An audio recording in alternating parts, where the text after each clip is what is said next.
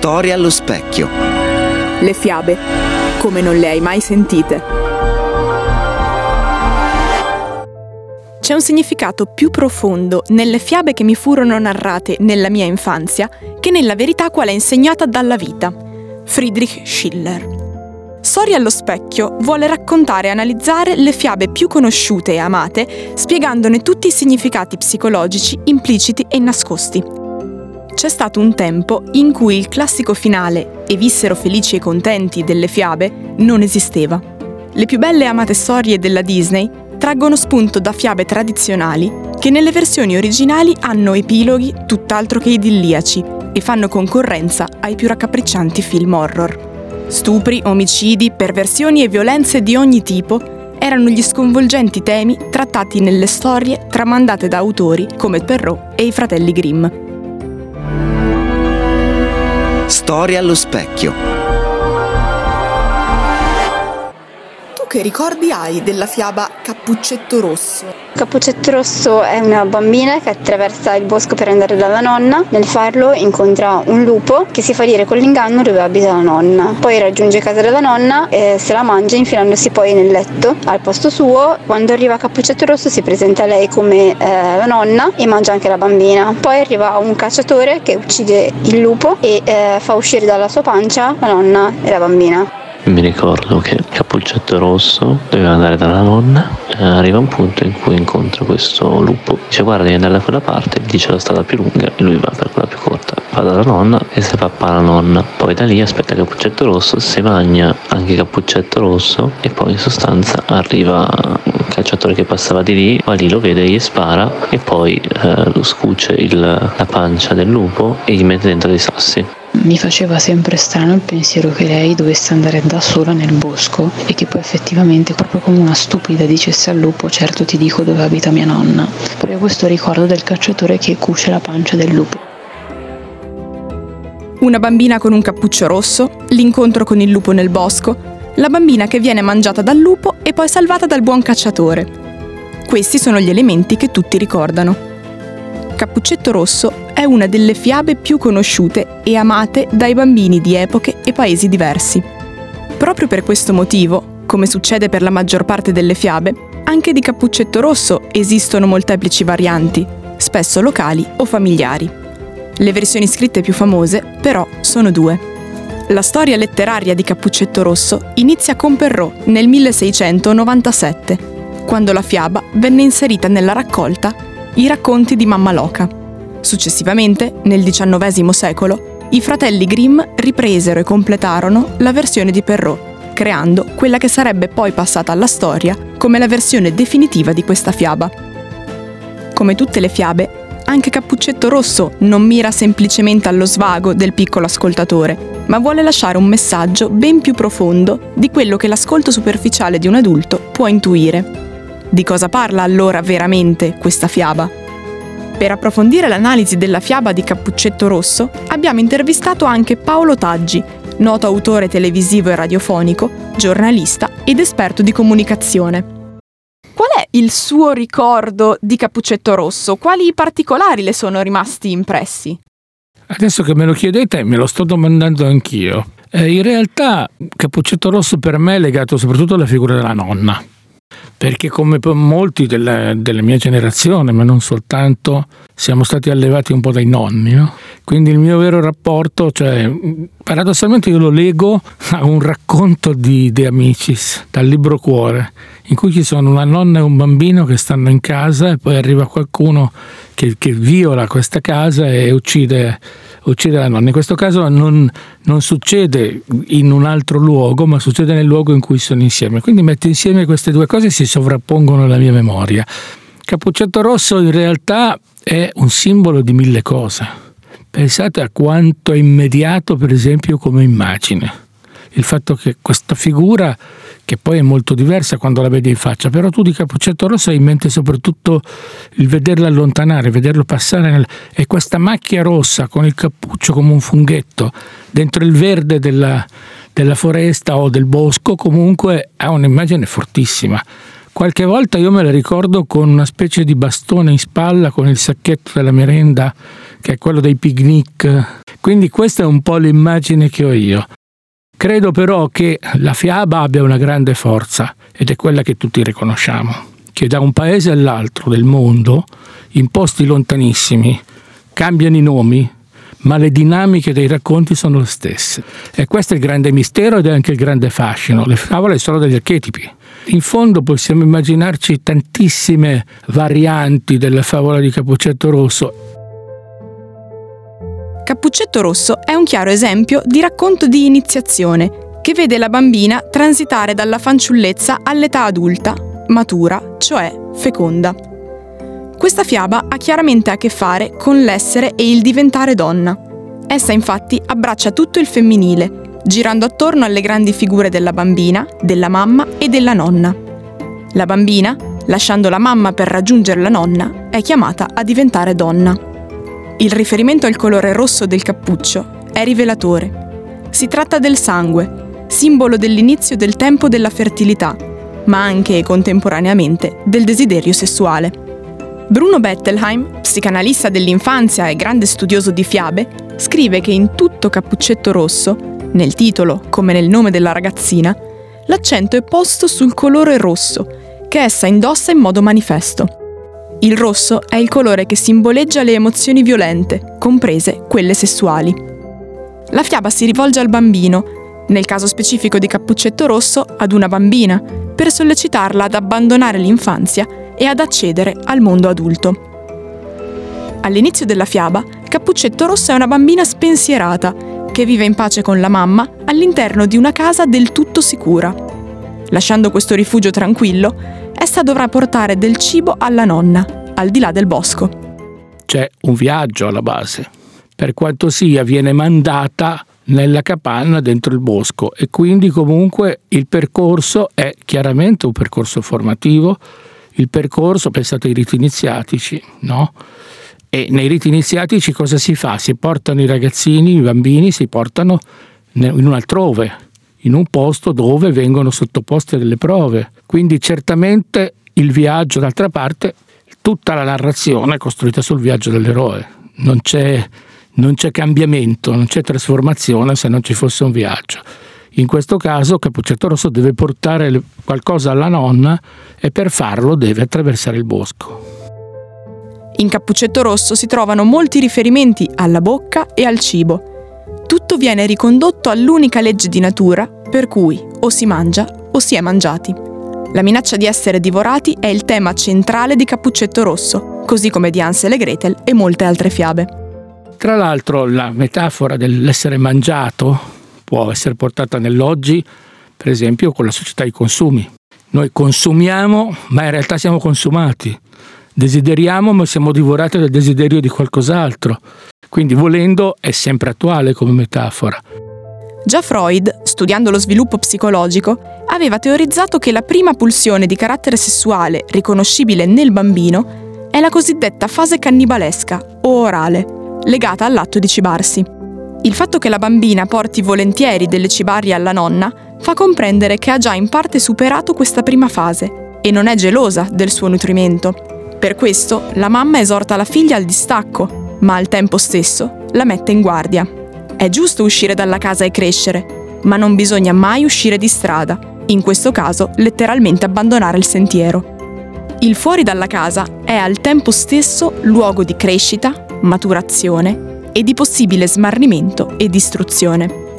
Inizialmente, Cappuccetto Rosso non ha paura del mondo esterno, ma ne riconosce addirittura la bellezza, e proprio questa seducente bellezza la espone al pericolo. Il simbolo per eccellenza del fuori che attende Cappuccetto Rosso è il bosco, in cui tutti i personaggi delle fiabe si ritrovano sempre soli. Il bosco diventa allora un luogo di maturazione, in cui l'eroina è chiamata in prima persona a prendere delle decisioni, giuste o sbagliate che siano. La figura del bosco è anche un retaggio degli antichi riti di iniziazione giovanile, presenti in moltissime culture. Il bosco era il luogo della prova e i giovani vi venivano abbandonati da soli, spesso di notte, per superare le proprie paure. Se pensiamo anche solo alla Divina Commedia, anche in questo caso la selva oscura è indicata come luogo di smarrimento e pericolo. il primo dei tanti ostacoli che Dante dovrà superare per arrivare in paradiso. Per trasportare questo bosco nell'oggi, quale potrebbe essere il bosco che una bambina che cresce deve attraversare oggi? Una bambina, io direi in generale anche un bambino, cioè qualunque creatura che nasce oggi si trova di fronte a un futuro che non è per niente simile a tutto quello che si è immaginato. Pensiamo, visto che parliamo di bambini, pensiamo a Tomorrowland, cioè il regno di, del futuro di, del Disney World, di tutti i parchi divertimento della Disney. Non c'è nulla di quel futuro immaginato 30 anni prima che è successo davvero. Quindi questi bambini vanno a visitare un futuro che non solo non è il presente, ma non è stato neanche il passato, cioè non c'è stato mai. E quello è il mondo che noi gli raffiguriamo. Dall'altra parte ce n'è un altro che non decodifica più nessuno. Una volta diceva Borges, non riconosci la foresta se non la guardi da fuori. Ma chi ci insegna oggi, cioè chi insegna ai bambini di oggi a decodificare tutti quei segni, segnali, falsi segnali? Quali sono i pericoli da cui metterli al corrente, da cui metterli in guardia? E questa è la grande difficoltà. Quali sono i veri pericoli di oggi? Quali sono i lupi di oggi? In che forma si presentano? Fuori o dentro la casa? Fuori o dentro la società? Quello che è certo è che il futuro non è stato quello che ci eravamo immaginati e il presente non si riesce a decodificare. E quindi i bambini diventano adulti subito e poi rimangono bambini tutta la vita. Nel bosco, il fuori, il luogo della prova, Cappuccetto Rosso incontra il lupo, un essere maschile. Nella versione di Perrault, precedente a quella dei fratelli Grimm, il lupo è l'unica figura maschile presente nella vicenda. Cappuccetto Rosso si intrattiene con il lupo, dialoga con lui, risponde precisamente a tutte le sue domande ma soprattutto, trasgredendo all'indicazione della mamma, segue il suo suggerimento di allontanarsi dalla strada maestra. In fondo ogni giorno ci, ci scontriamo con questo rivelarsi del lupo. Ricordate la famosa frase homo homini lupus? Cioè ogni uomo è lupo per un altro uomo, quindi il lupo non è il lupo, il lupo è l'altra maschera della persona, è il rivelarsi dell'altro e molto spesso è quello che ci colpisce e paradossalmente ci affascina anche, è il mistero dell'altro. Cioè il lupo non si presenta come lupo, sempre. Forse per questo si guardano, forse Cappuccetto Rosso conosceva questo, questo altro. C'è addirittura alcune versioni un po' disneyane in cui il lupo addirittura ci scherza su, sembra quasi amichevole. Questo dialogo tra Cappuccetto Rosso e il lupo pone due problemi fondamentali. Il primo, perché il lupo non assalla la bambina immediatamente, non appena la incontra? La fiaba di Perrault non offre una risposta sensata alla prima domanda. È invece nella versione dei fratelli Grimm che il comportamento del lupo acquista senso. Per poter catturare Cappuccetto Rosso, il lupo dovrebbe prima sbarazzarsi della nonna, la donna adulta e protettiva. Fintanto che sarà presente la nonna, Cappuccetto Rosso non sarà sua. Ad un livello di analisi psicologica più profonda, la storia di Cappuccetto Rosso si riferisce al desiderio inconscio della figlia di essere sedotta dal padre, con forti rimandi agli attaccamenti edipici della bambina. Si potrebbe quindi dire che il lupo non divora Cappuccetto Rosso immediatamente perché prima vuole indurla ad andare a letto con lui, proprio come racconta la versione di Perrault. Il lupo, nel vederla entrare, le disse, nascondendosi sotto le coperte posa la focaccia e il vasetto di burro sulla madia e vieni a letto con me. La seconda domanda che anche i bambini si pongono e su cui riflettono è perché Cappuccetto Rosso dialoga così intensamente con il lupo, dando informazioni dettagliate e puntuali su dove si sta recando? Una risposta semplicistica potrebbe essere che la fanciulla si ferma a dialogare con il lupo, rispondendo ad ogni sua domanda, semplicemente perché è ancora una bambina che ignora i pericoli della vita. Non conoscendo ancora il lupo, ella non lo teme. È però evidente che dal dialogo emerge da parte di Cappuccetto Rosso una sorta di fascino nei confronti del lupo. Nell'indicare la strada al lupo si nasconde forse anche il tentativo non solo di trasferire le mire del seduttore dalla bambina ad una donna matura, la nonna, ma anche il desiderio inconscio di eliminare quest'ultima, proprio allo scopo di prenderne il posto al fianco del lupo. Cappuccetto Rosso si intrattiene così a lungo con il lupo non solo perché ignora chi egli sia, ma anche perché è attratta da lui, affascinata dal seduttore. Si nota come Cappuccetto Rosso è una fiaba fortemente incentrata sull'opposizione tra quelli che Freud chiama il principio di piacere e il principio di realtà, cioè tra il fare ciò che ci piace e quello che sappiamo essere giusto. Il conflitto tra il bello e il buono è uno dei perni attorno a cui ruota tutta la fiaba. La dimostrazione simbolica di questa antitesi tra il principio di piacere e quello di desiderio è data dal fatto che Cappuccetto Rosso smette di cogliere fiori quando ne aveva raccolti tanti che più non ne poteva portare. Solo in quel momento Cappuccetto Rosso si ricorda della nonna e si incammina. È soltanto quando raccogliere fiori non è più divertente che Cappuccetto Rosso diventa consapevole dei suoi doveri. Proprio per questo Cappuccetto Rosso è universalmente amata, perché, per quanto sia virtuosa, si lascia tentare. Se non ci fosse qualcosa in noi che prova attrazione per il grosso lupo cattivo, egli non avrebbe alcun potere su di noi. Perciò è importante comprendere la sua natura, ma ancora più importante è imparare che cosa lo rende attraente per noi. In Cappuccetto Rosso le figure femminili sono molto importanti e sono numericamente prevalenti. Ciò nonostante, le due figure materne, la madre e la nonna, sono in un certo senso insignificanti, in quanto non possono fare nulla per proteggere effettivamente la bambina. L'ultima figura di donna che compare nella fiaba è la nonna, la donna supposta matura, che tuttavia non si comporta affatto come tale, dato che si lascia ancora ingannare dal lupo. La nonna dimostra che non basta invecchiare per diventare maturi, ma che si tratta piuttosto di rinascere, di accedere a un livello superiore di esistenza. La nonna, nonostante sia avanti negli anni, non è ancora una vera donna, visto che si lascia ingannare dal lupo come se fosse una bambina. Tutti in questa fiaba hanno quindi da imparare. Un'altra grave colpa della nonna è presente fin dall'inizio, perché è proprio lei a dare alla nipotina il famoso cappuccio rosso. La bambina viene così caricata troppo prematuramente di una carica sessuale che ancora non conosce e non sa gestire. Solo quando Cappuccetto Rosso arriva a casa della nonna e incontra il lupo, è messa di fronte al passaggio dalla fanciullezza all'ingresso nel mondo della maturità, anche sessuale. La versione di Perrault è più esplicita di quella dei fratelli Grimm e racconta di come Cappuccetto Rosso si metta letteralmente a letto con il lupo. L'altra cosa che mi ha sempre colpito è che il lupo non è fuori dalla casa che cerca di entrare, come le tre porcellini, è in tutte quelle varianti intorno alle, che so, le pecorelle oppure i maialetti che stanno chiusi dentro e il lupo passa dalla finestra, passa al camino, cerca di entrare. Ma il lupo è dentro la casa il che ci porta a uno dei grandi elementi del mistero. Cosa ci fa più paura? Quello che viene da fuori o quello che ci circonda da dentro? Quello che c'è già dentro è quello che ci scolpisce di più, perché lì crediamo di essere invulnerabili, irraggiungibili, di essere in qualche modo protetti. E invece il pericolo tante volte viene dall'interno. Nella casa della nonna, Cappuccetto Rosso arriva alla fine del suo viaggio, iniziato come portatrice di cibo e concluso diventando lei stessa cibo per il lupo. Nella versione di Perrault, la fiaba termina qui. Cappuccetto Rosso non diventerà mai donna, il lupo l'ha mangiata e lui è il solo vincitore. La versione di Perrault è priva di salvezza o consolazione.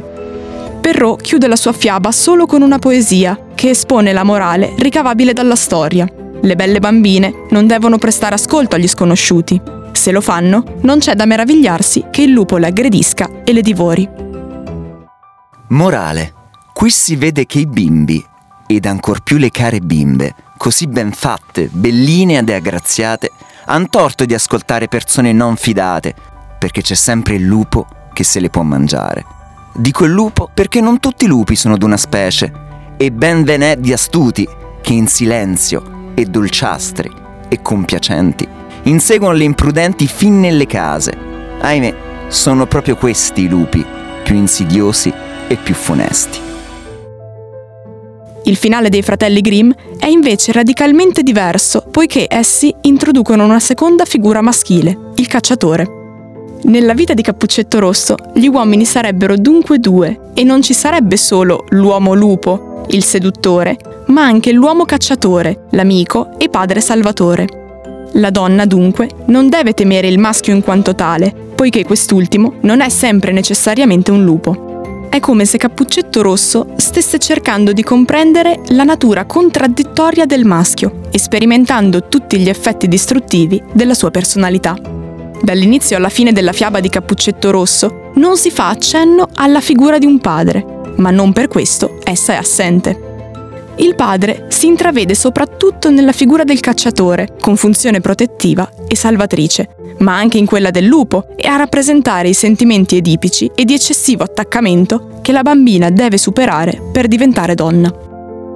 L'azione fondamentale compiuta dal cacciatore non è quella di uccidere il lupo, ma quella di far rinascere prima Cappuccetto Rosso e poi anche la nonna. Questa precisazione è decisiva. Nessuno può e deve uccidere il lupo se non Cappuccetto Rosso. Uccidere il lupo vuol dire prendere le distanze dal suo fascino e la bambina, ormai rinata all'essere donna, è ora nelle condizioni di decidere liberamente e autonomamente di resistere al seduttore.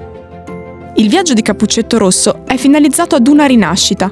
Non basta nascere per essere uomini, ma è necessario anche rinascere. La nascita naturale, il venire alla luce, non garantisce la maturità umana. Non si nasce uomini, ma lo si diventa, e lo si diventa attraverso un percorso ricco di ostacoli e difficoltà che impongono scelte e decisioni personali.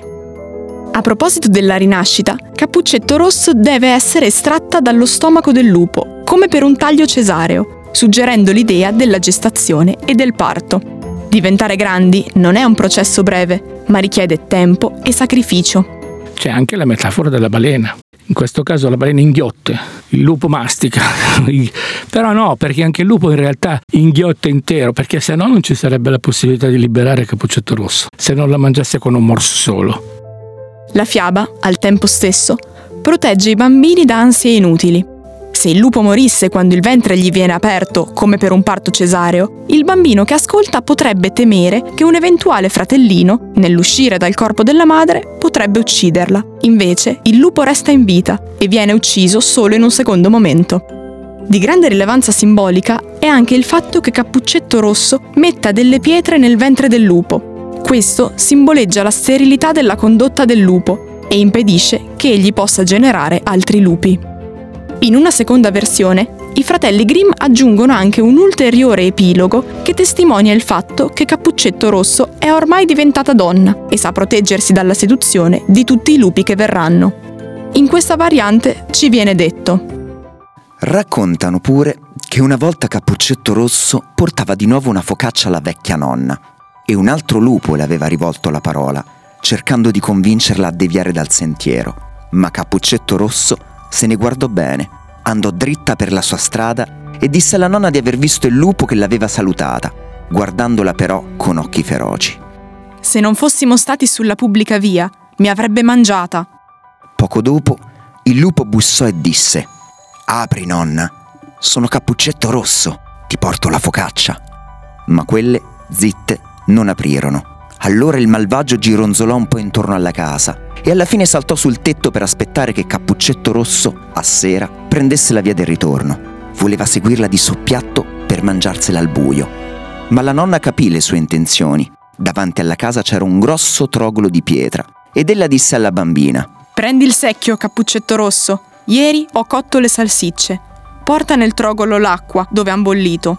Cappuccetto Rosso portò tanta acqua finché il grosso trogolo fu ben pieno. Allora il profumo delle salsicce salì alle narici del lupo. Egli si mise a fiutare e a sbirciare giù e alla fine allungò tanto il collo che non poté più trattenersi e incominciò a scivolare. Scivolò dal tetto proprio nel grosso trogolo e affogò. Invece Cappuccetto Rosso tornò a casa tutta allegra e nessuno le fece del male. Sebbene questa sia solo un'aggiunta alla storia principale, il significato è molto importante. Dopo la brutta esperienza, Cappuccetto Rosso si rende conto di non essere abbastanza matura per avere a che fare con il lupo da sola. La bambina è ora pronta a stringere un'efficace alleanza con la nonna, rappresentante della figura materna. Il bambino ha infatti bisogno di stringere una forte ed efficace alleanza col genitore del suo stesso sesso, in modo da superare più facilmente la fase edipica infantile. La fiaba fa inoltre comprendere che, anche se il male non può essere definitivamente eliminato dal mondo, ognuno può e deve imparare a fare la propria parte, per proteggersi e vivere serenamente. In Cappuccetto Rosso noi vediamo la figura di Cappuccetto Rosso bambina che si rapporta con la figura della mamma, della nonna e velatamente del padre sotto forma di lupo, padre negativo, o di cacciatore, padre buono. Questa fiaba può dare degli insegnamenti anche agli adulti. Cosa può cogliere un adulto da questa fiaba?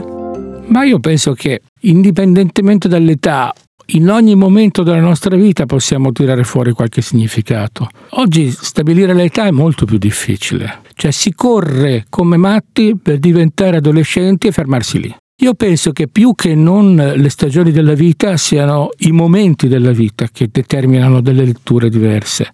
Io penso che ogni volta che noi ci poniamo di fronte a questa come ad altre fiabe, dipende dalla, dal filtro che abbiamo. Qualcuno disse che il problema della vita non è di guardare con certi occhi, ma dipende dal colore delle lenti che mettiamo davanti agli occhi. In realtà noi ogni giorno mettiamo idealmente degli occhiali, secondo del giorno con cui ci svegliamo, e quindi la fiaba può essere più nera, possiamo cogliere un aspetto piuttosto che un altro, a secondo non dell'età, ma a secondo di quel particolare momento della vita che stiamo vivendo, sapendo che quasi sempre il momento che stiamo vivendo sarà domani rimpianto come l'attimo fuggente del giorno prima.